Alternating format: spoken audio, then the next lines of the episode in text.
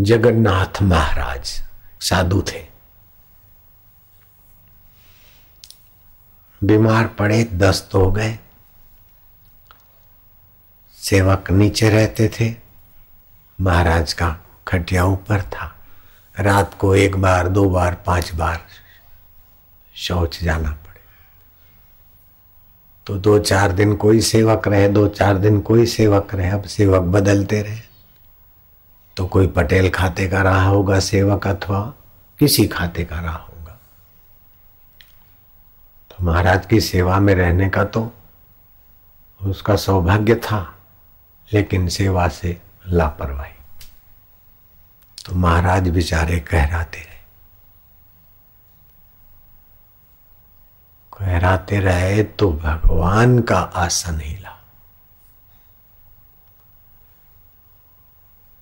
उस सेवक का रूप युवक का रूप लेकर भगवान आए और उनको शौच करा दी तो वो लापरवाह, जब भी सेवा से लापरवाह होता तो भगवान उसकी ड्यूटी कर लेते थे। एक फलानी जाति का था, ये मैं, उसमें नहीं है और न मैं कहता हूँ, लेकिन लापरवाही का उसने तो लापरवाही की, लेकिन सृष्टि करता देखो। अरे आ जा, फलाने आ जा, आया नहीं। तनिक शांत हो गए। तो विराट में एकता हो गई। सृष्टि करता तो सर्वसमर्थ है। उसका रूप लेकर या कैसे भी कथा कहते हो, उसको करा देते थे। तो स्पर्श पाते पाते उनको हुआ कि ये सेवक कैसा है? कि भाई तू रात रात को आ जाता है। और मैं, पहले तो मैं चिल्लाता, एक दो बार तभी कोई आता था। तू ऐसा सेवक मिला है कि बस मेरे को होना है और तेरा हाजिर होना है। तो कैसा सेवक है? क्या अंतर्यामी है क्या तू? तो बोले, अब मेरे को जाने दो, काम है। क्या काम है? कि और भी बहुत है काम। बहुतों के वो जगन्नाथ महाराज,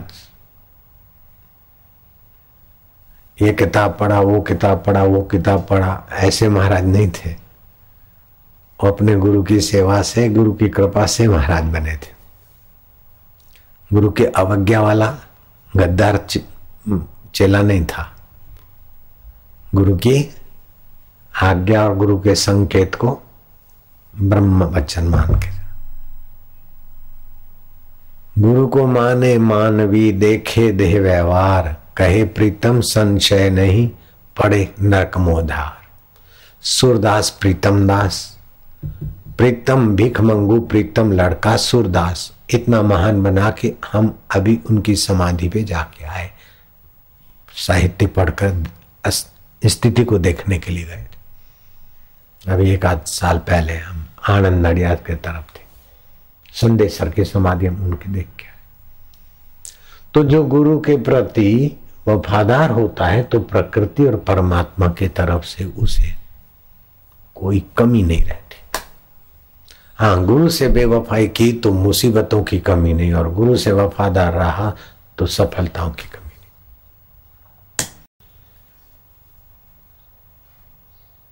तो संत अवज्ञा सुनो भवानी। जरे भवन अनाथ की नाई। शरीर हमारा भवन है।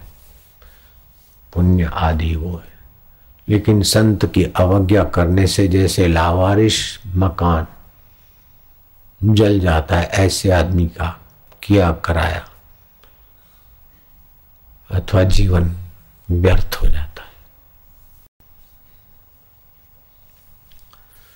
तो जगन्नाथ महाराज ऐसे थे। गुरु की आज्ञा अथवा गुरु का संकेत बात पूरी हो गई। शिष्यों को हम हाथ जोड़कर प्रार्थना करते हैं। शिष्यों को हाथ जोड़कर कहना पड़े, शिष्यों का कितना सौभाग्य है।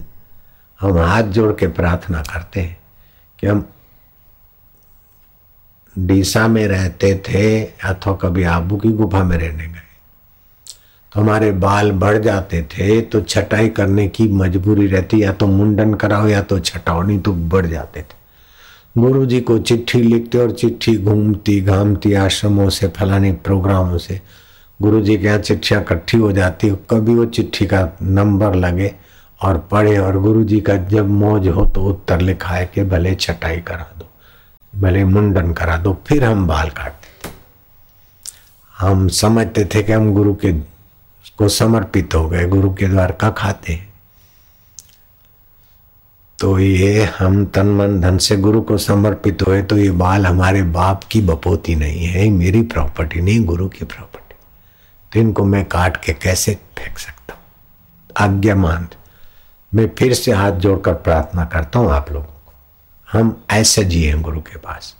और आप लोग मना करने पर भी क्या क्या खाते हो क्या क्या करते हो और कैसा कैसा सोचते हो और क्या क्या सेटिंग करते रहते हो? हित चाहने वाले गुरु के साथ जो धोखा है ना, वो बहुत अपना घाटा करता है। गुरु भले छोड़ दे, चलो भाई, सुधर गए। लेकिन अपन जब धोखे से व्यवहार करते हैं तो अपनी बुद्धि मारी जाती बुद्धि मारी जाती है और फिर निर्णय ऐसे करते हैं अथवा ऐसी चीज़ों में रुचि हो जाती है कि और गिरते जाते हैं, और गिरते जाते जगन्नाथ महाराज ऐसे नहीं थे। शौच जाना है। सेवक को बुलाया, सेवक सुना, अनसुना कर दिया, सो रहा था जो भी होगा। वो सच्चा सेवक, प्राणी मात्र का सच्चा सेवक, वो परमात्मा ही है। उठाता शौच कराता दो पाँच बार उस सेवक की सेवा का प्रकृति को कुछ हो गई होगी। महाराज के चित्त में हुआ कि तू कैसा सेवक है? सच बता।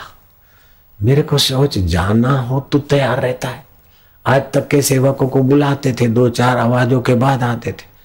पहले दिन तेरे को आवाज़ दिया, फिर अब तू हाजिर रहता है। मेरे को पता नहीं होता कि मेरे को जाना है, और तो तेरी भी हाजिरी और मेरे को जाना है सब क्या सच बता? बोले, आप छोड़ो हाथ तुम जब बुलाओगे तो मैं आ जाऊँगा, हाथ छोड़। नहीं बोले, मैं नहीं छोड़ूँगा, सच बता तू अभी उस जगत नियता को सर्वेश्वर आत्मदेव साकार हो बैठे, तू बोल रहे, तू सच बता।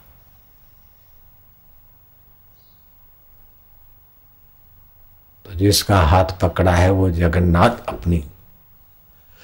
प्रभु प्रभु प्रभु। महाराज की कमाई थी, दर्शन पचाने की ताकत थी। मैंने ये क्या अपराध किया है? आपसे मैं सेवा ले रहा था। आप सेवक के रूप में मुझे शौच ले जाए।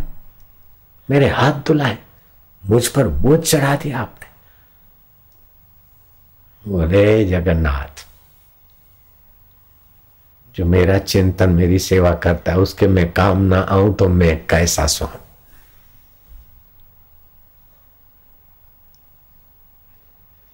तो जब तुम रूप बदल के सेवा कर सकते तो मेरा ये दस्त क्यों नहीं मिटा दिया? मेरा ऐसा दुष्ट प्रारब्ध क्यों नहीं मिटा दिया? बोले, तुमने प्रारब्ध मिटाने के लिए नहीं कहा था। तुमने तो शौच जाने के लिए बुलाया था। कोई मदद करते तो मैं उस रूप में आया। और कोई तर तीव्र प्रारब्ध तो हम भी नहीं मिटाते। मंद प्रारब्ध, तीव्र प्रारब्ध तो मिट जाती है। चलो प्रार्थना तर तीव्र प्रारब्ध तो सहनी पड़ती है। अब मैं तुम्हारा तर तीव्र प्रारब्ध मिटाऊं तो दबा सकता हूँ, फिर दूसरे जन्म में तुम्हें जाना पड़े, तकलीफ़ सहनी पड़े। ये भी तो उचित नहीं ना। मैं अपना कर्म का सिद्धांत स्वयं कैसे काटू तो ये जो सृष्टि चल रही है ना, लोग बोलते, बड़ा अन्याय है, बड़ा जुलम है, बड़ा ऐसा है, इसको ऐसा हो गया, उसको ऐसा हो गया, हमको कुछ नहीं मिला। अरे, हमारे साथ अन्याय हो गया, नहीं होता है अन्याय। इसीलिए अपना सच्चे हृदय से भगवान को प्रार्थना करो कि प्रभु, जिस बुद्धि को ऋषि चाहते हैं, पितर चाहते हैं, बृहस्पति आदि देव गुरु चाहते आत्मवेता चाहते हमें ऐसी बुद्धि का दान करो। दाता, ताकि हम आपके तरफ़ सच्चाई से चल सके, ईमानदारी से चल सके, नहीं तो हमारी बुद्धि हमको कई जन्मों तक भटका के आई, अभी भी भटक रहे हैं।